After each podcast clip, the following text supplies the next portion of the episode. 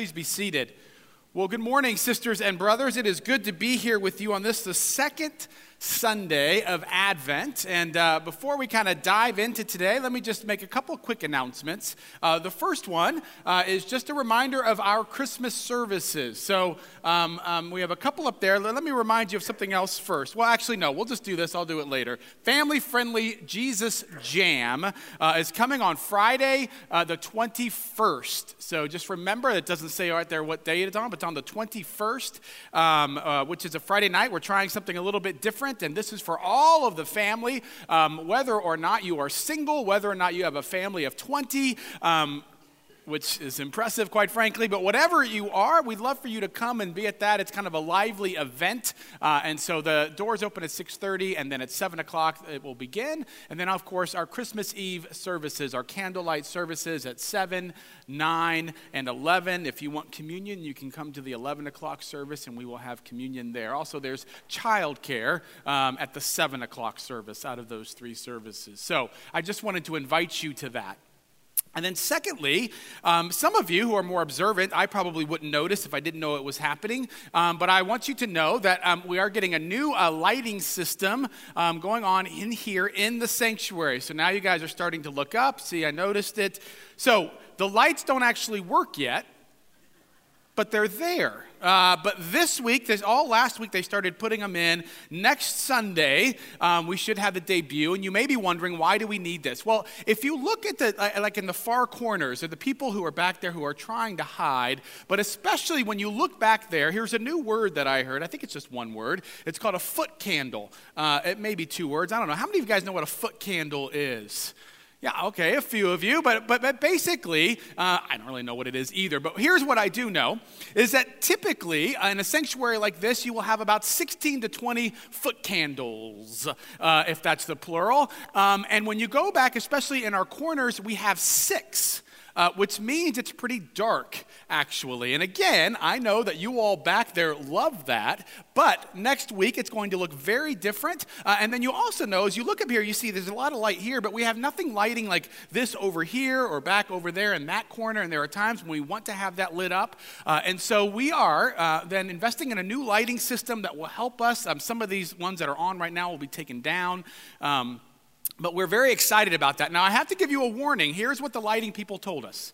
They've done this a lot of times, and they said as soon as this happens, you begin to hear a lot of complaints about a certain thing, which are the stains on the carpet. All of a sudden, because there's everything else is bright, then all of a sudden, now you begin to see all those things, which is perfect for me as, I be, as we begin to look at property plans and what we need to do, right? All of a sudden, there's going to be lots of stains, which is going to encourage us to make some changes, right? Wow. Okay, good. Don't worry, we got plenty of time for that. So I just wanted to give you a heads up. I'll make the announcement again next week because hopefully you actually will be able to see the difference. But I wanted you all to know about that, and you can look up uh, foot candles later if you'd like to and, and, and get even smarter. All right.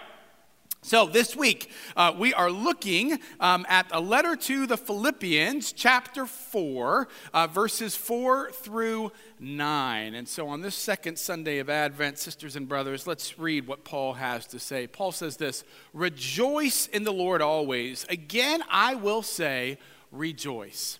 Let your gentleness be known to everyone. The Lord is near. Do not worry about anything, but in everything, by prayer and supplication, with thanksgiving, let your requests be made known to God.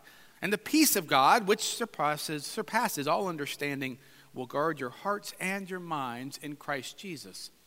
Finally, beloved, whatever is true, whatever is honorable, whatever is just, whatever is pure, whatever is pleasing, whatever is commendable, if there is any excellence and if there is anything worthy of praise, think about these things. Keep on doing the things that you have learned and received and heard and seen in me, and the God of peace will be with you. Sisters and brothers in Christ, this is the word of the Lord. Thanks be to God. Let's pray.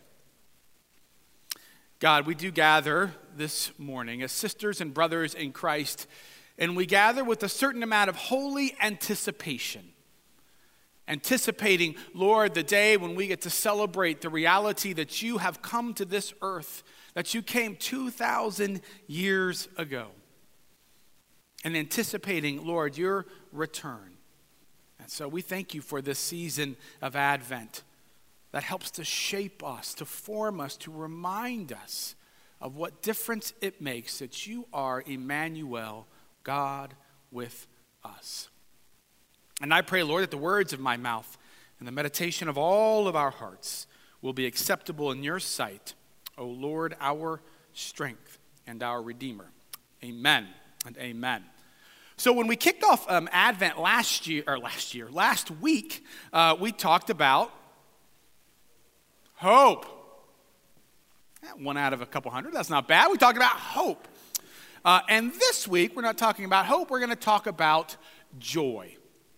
And joy is something that most of us kind of like to talk about. We like to hear about. And so it's wonderful. You know, if you want to sell, you know, if you want to write a bestseller, you know, write a book on joy. People are always kind of searching to have more joy in their lives. But at the same time, I have to be honest with you in saying that it's kind of hard to know how to talk about it because you can't really just tell people, be joyful, and expect them to just be able to do it, right? Unless, I suppose, you're Paul, because that's basically what Paul does. Paul commands them to be joyful. He commands the, the people of Philippi, the church there, he commands us as followers of Jesus to be joyful. But I don't think that's easy to do.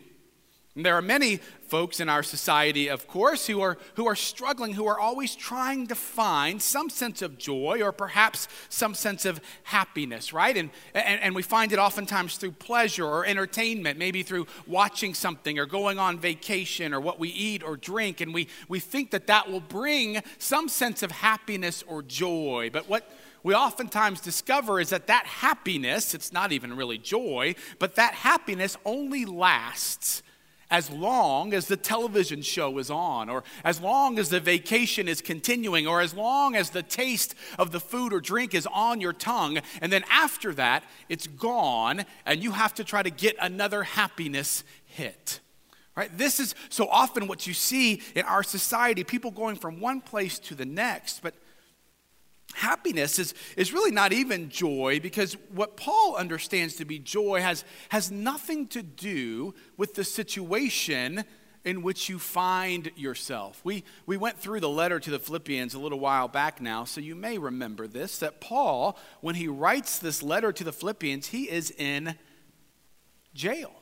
He's in jail, and yet 14 times in this relatively succinct letter, he uses either the word joy or rejoice. In other words, Paul knows that joy is about much more than simply uh, whether or not things are going well for you right now. And so, as I continue to try to wrestle with how to address this and how to help us to kind of see what it means to be a people of joy, I came across this quote by a guy named Henry Drummond. You may have heard of him before. And what he says is this he says that joy, like all fruits, must be grown. Joy, like all fruits, must be grown. And if you know the spiritual, you know the, the, the, fruit of the Spirit love, joy, peace, patience, kindness, and on and on. Joy is a fruit, which means, of course, that it takes time. Just like a, a piece of fruit, you can't force it. How do you get a piece of fruit to grow? By and large, you plant a fruit tree in good soil you water it from time to time. You make sure that it's getting plenty of sunlight. You do what you can to try to ward off any kind of disease or insects. And then you wait. And you wait and you wait and you tend to it and you cultivate it and you defend it and then you wait. It takes time for fruit to grow, just as it takes time for joy to grow. In other words, you can't force it, but what you can do is you can tend to it, you can cultivate it, you can try to protect the joy in your life, and you have to be patient to know it will take time for joy to begin to flourish in your life. And in many ways, when we look at this passage, this part of the passage from Paul, what we begin to see is that Paul's not actually just commanding us to be joyful, He is giving us the tools in order to do so.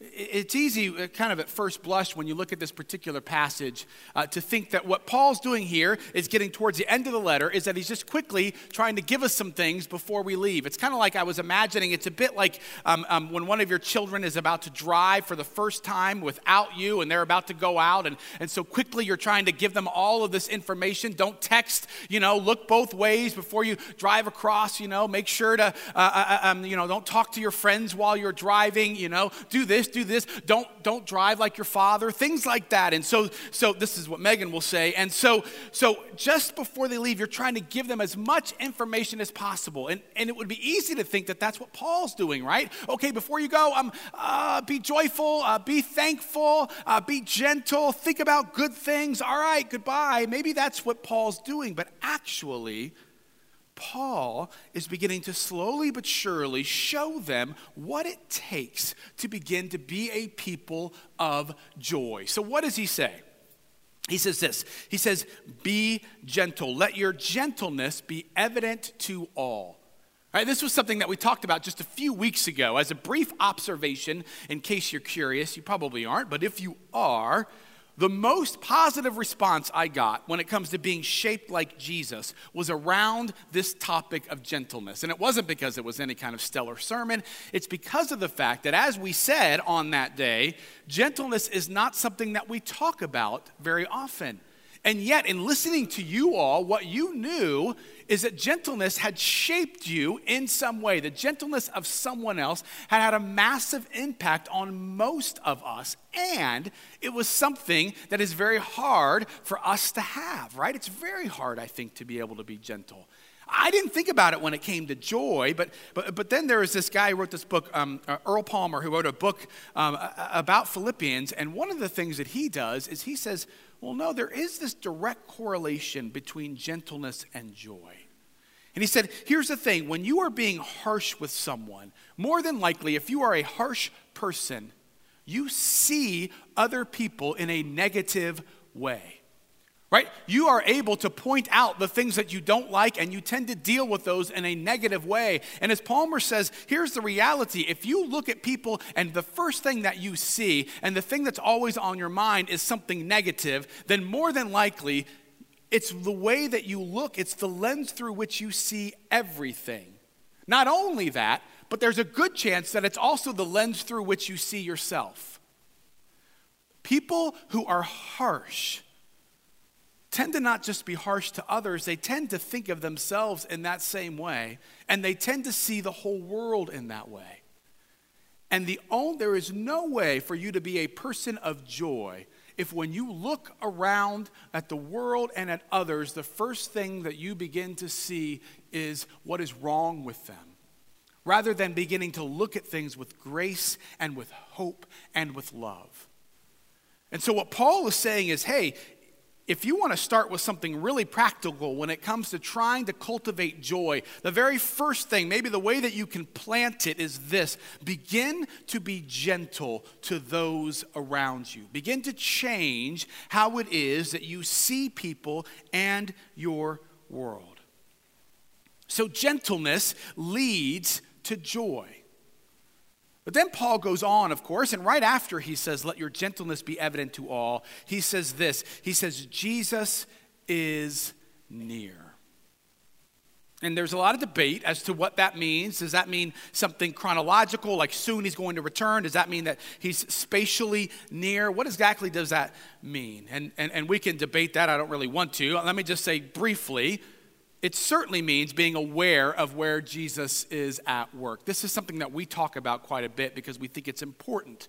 That the more that you see where Jesus is at work, the more likely you are to be joyful right? When we talked about gratitude, we said you have to notice, you have to pay attention. It's why we, we, we, talk about the spiritual practice of the daily examen, where at the end of the day, look back and say, Where did I see Jesus? If you want to be a person of joy, begin to ask, Where is it that I am seeing Jesus alive in my life?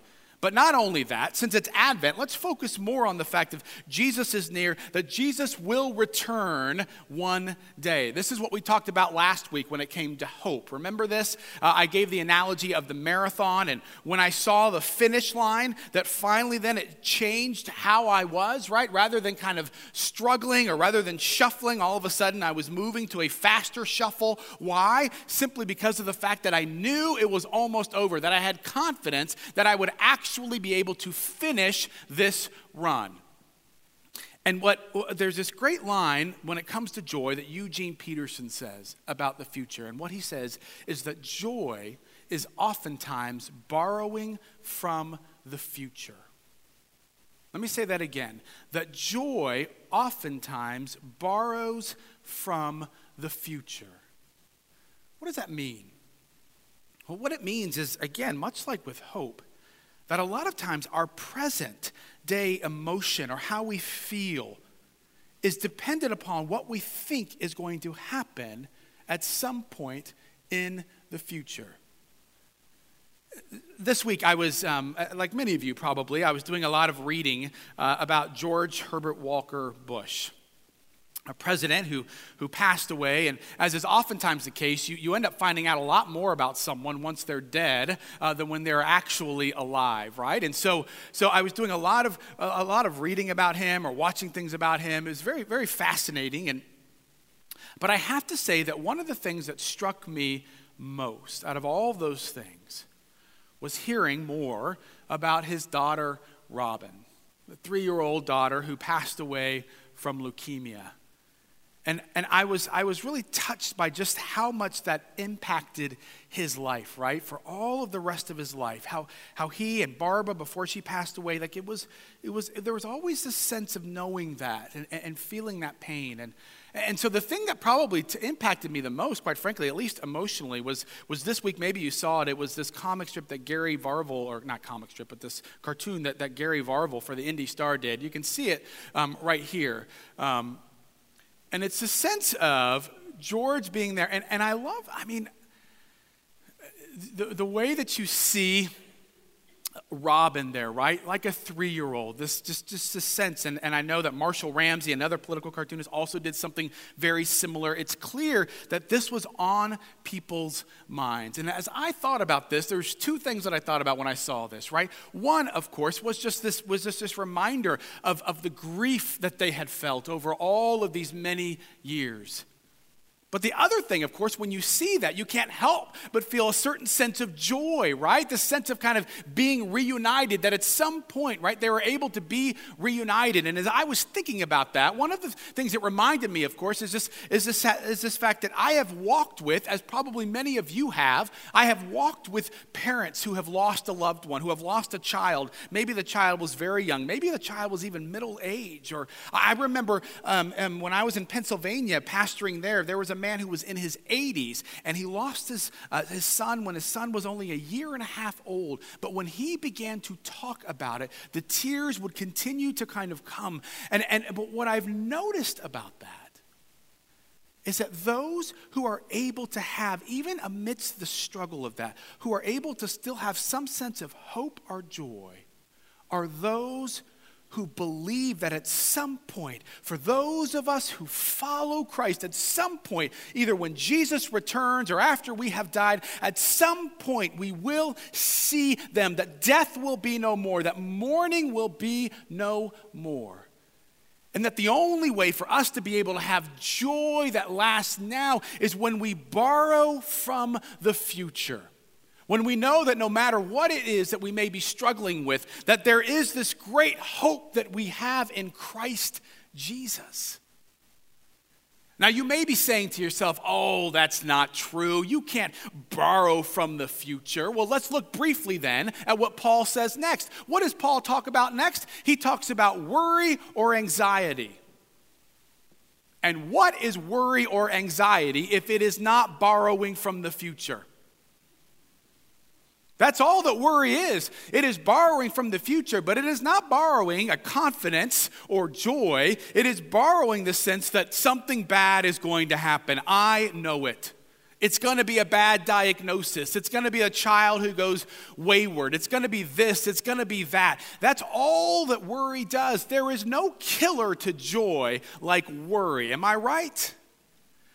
And all that is, is borrowing from an unknown future. You're saying, Oh, I just don't know. I don't know if God's really in control. I don't know if this is going to work out. And it's taking all of that that may come at someday, but probably won't, and bringing it right now.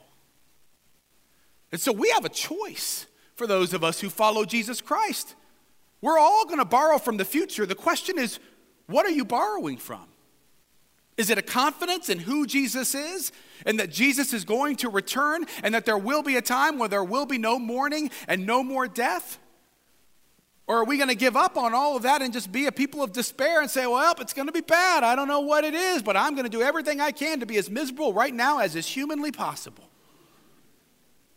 We all borrow from the future. The question is, which future are you borrowing from?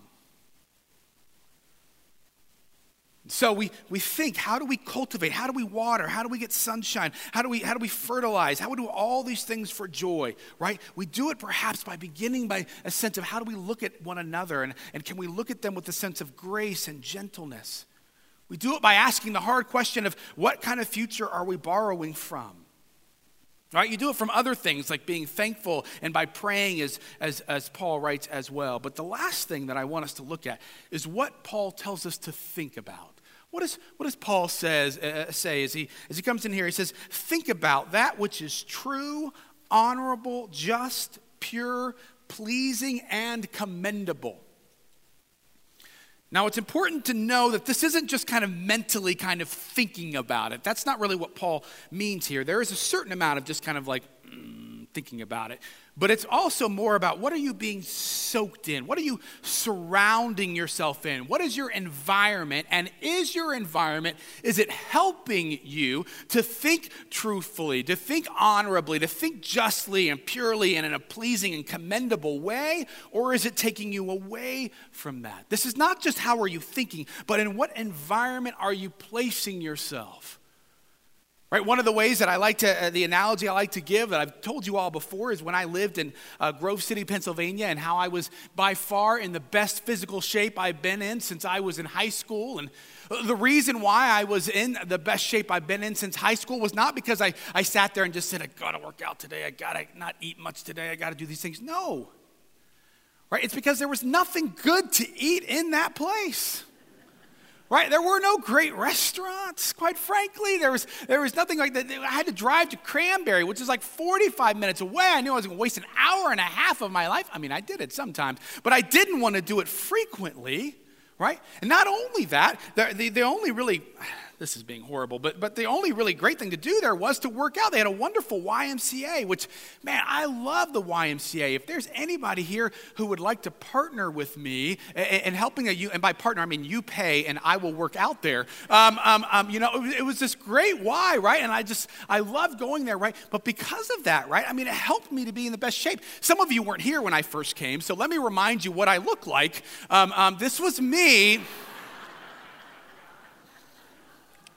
Now, you've seen this picture before. I like to put it up once a year uh, in hopes that actually at some point someone will really believe that that was really me. Um, Don said that this was my face on his body, which is also, you know, could very well be true as well. Uh, so, okay, I didn't look like that, but I am telling you that when I moved here, within six months, if that long, I had already gained 15 pounds. And it wasn't because I sat there thinking, I got to bulk up. I have got to bulk up. No, it's because all of a sudden, right, there was Bob's and there was Red Robin and they were right there. And there were lots of other things to do other than work out, right? So my environment changed. And because of that, I changed physically. Well, what Paul says here, it seems to me, is when you think about joy, if you want to change, right, then you need to think about what is your environment. And, is it encouraging you to think about that which is pure and just and pleasing and gracious? Or is it pushing you in the other direction? So I was thinking about that, and, and one of the things that I've noticed is I think about how, what am I surrounding myself with is, uh, I was thinking about television shows, right? I don't know this is something that we oftentimes maybe talk about or think about, but uh, uh, um, uh, like many uh, folks today, what, what, Meg and I tend to do is we, we get into one show, and because you can watch, you know, a whole season or whatnot, we tend to watch like a, you know, a few, a few episodes a week until we finally finish it off. And, and, and, and, and oftentimes these are on an Amazon or, or Netflix. And, um, and one of the things I've noticed, it seems to me that Amazon Prime and Netflix that they are really reacting or responding to shows from long ago that were incredibly sappy, uh, that avoided all difficult issues. They were just kind of like uh, uh, Mayberry ish, if you will, right? And everything was just kind of like great and wonderful. And what Amazon uh, and, and uh, Amazon Prime and Netflix have done is they said, oh no we are going to take on every difficult issue there ever has been. And I feel fairly convinced that if an alien were to be able to tap into these shows, when they looked at Earth, the only thing they would think of is this whole place is cynical and hopeless and evil and violent. There is nothing good. And what I noticed is that as I watched some of these very cynical, hopeless, joyless shows, is that I was shaped a little bit differently when I got done. And, and, what I've realized is that I have to shape myself differently. that doesn't mean that we avoid difficult issues or struggles or pain. No, I mean, that's, that, that's important for us to wrestle with. I've said that before as Christians. We, we, we take those things head on. But I do realize that I have to watch more what it is that I'm watching, what it is that I'm surrounding myself in. Is it making me a person who is more full of joy or less? But of course, it's not just whether or not we're watching those things it's, or what we're, we're surrounding ourselves with, it's also who we are surrounding ourselves with. Uh, one of the things that, that, that, Meg and I are realizing, and, I, and, and, we always say this is true, but it is true, is that as your kids get older, especially, right, you, you, you, you're very concerned about who their friends are. You want to make sure why? Because you know that friends have an enormous impact on shaping your children. But what maybe we don't pay as much attention to is almost equally our friends as adults shape us. Now, they may not be, you know, helping us to like, you know, skip school or, or go past our curfew or, or steal something from a convenience store. Those are all just hypotheticals. But, but what? What they might do, though, is they might help you focus only on what's going wrong in the world. What they might do, I find this oftentimes with particular friends, is, is they might, whenever you're with that person, you're always talking negatively about others and finding the faults in others. Right? Or perhaps they're encouraging, perhaps they're bringing hope. I had a friend of mine, a, a, guy I knew at seminary who I didn't know very well, but as I looked at him, his name was Ryan, and he was just a good guy. And I mean, you could, people were just drawn to him, and I mean, there was just something that was always encouraging and gracious about him. And, and so I knew that I needed to be more like him, quite frankly. And so I said, hey, can we grab a meal together? And we did. And then I hung out with him as much as I could. My guess is, you know, it was a little creepy to him, right? I mean, there's a reason why he's never accepted my friend request on Facebook. But I knew that when I was with him, right, that that was an environment, that was somebody, right, who pushed me forward and made me more joyful, more hopeful. And, there, and there's a bit of me that thinks, even as adults, we might be wise. Sometimes we have, oh, but we've known that person for so long, and, and we have these friends. And the question is, is are those friends, are those people, are they pushing you to be more honorable, more just, right, and more pleasing and commendable? Or are they pushing you away from those things. I think sometimes we just think we either have joy or we don't, and oftentimes it depends upon where we find ourselves. But Paul says no. Paul says, stop waiting for everything to be great in your life and then say, then I will be joyful. Paul says that you can do some real watering, you can do some real fertilizing, you can do some real tending and cultivating if you are a person who is going to be gentle, to begin to do that practical thing. If you are a person who says, who thinks about what future am I borrowing from, if you are a person who thinks about what it is that you're watching, I want to encourage you for me, it was Amazon or, or, or, Netflix. For some of us, and I'll be careful what I say here, but it's the other shows that you're watching, the television, the news shows that you're watching. If there's one thing I know, and it's always funny because if you're on the right, you think it's MSNBC or CNN. If you're on the left, you think it's Fox News. I'm here to tell you all of those things are fear mongers by and large. And I would be, it would surprise me if most of us, after watching four or five hours of that, left, stopped, turned the TV off, and we're in a better place than when we started. And so perhaps if you find yourself increasingly joyless, maybe we can minimize that, at least some. Cut it down from eight hours a day to one or something, right? To minimize, to begin to change and to say, where are those friends that I can reach out to? Who are the people that I know that I say, this is someone I want to be more like? And how do we begin to find those people? Now, what I want you to know is like most things, just like with hope, not only will joy shape us more like Jesus, not only will joy make us a more joyful people, but it can also have a huge impact on the community that is around us. I was reading something uh, by Gordon Fee this week, and Gordon Fee says this He says, In a world where fear is a much greater reality than joy, our privilege is to live out the gospel of true shalom. I like that. Our privilege right? Is to live out the gospel of true shalom, wholeness in every sense of that word, and to point others to its source.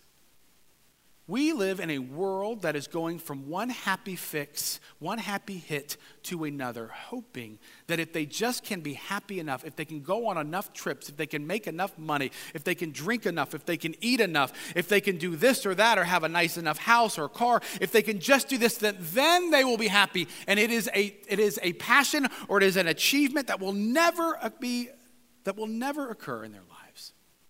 And what we have is an opportunity to share true joy as an Advent people. We have a lot of great events coming up over the next two weeks. Next Sunday, we have our children's choir, the Sunshine Singers, and the youth choir who will sing a song as well.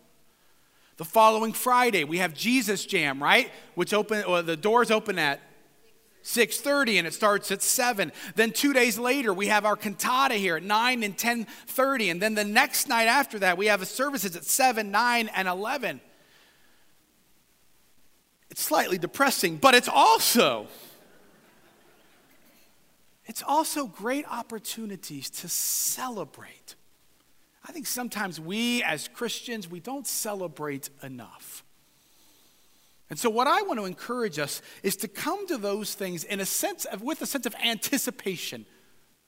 That no matter what you might be facing, no matter what struggle you might be in, to come with a sense of anticipation, saying, We're going to join together to celebrate the fact that Jesus has come and that he is going to come again. And what I want to encourage you to do is to invite someone to come along with you to invite someone to come and to hear the joyful noise, to hear our children, or to hold a candle, or to celebrate during the Jesus Jam on Friday night, whatever it is, invite someone to come and know that we are in a place and in a community that needs to hear about the joy of Jesus Christ, Emmanuel, God with us.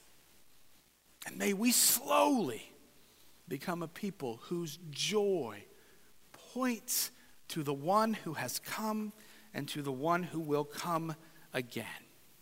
May we be that joyful people. Amen. Amen. Let's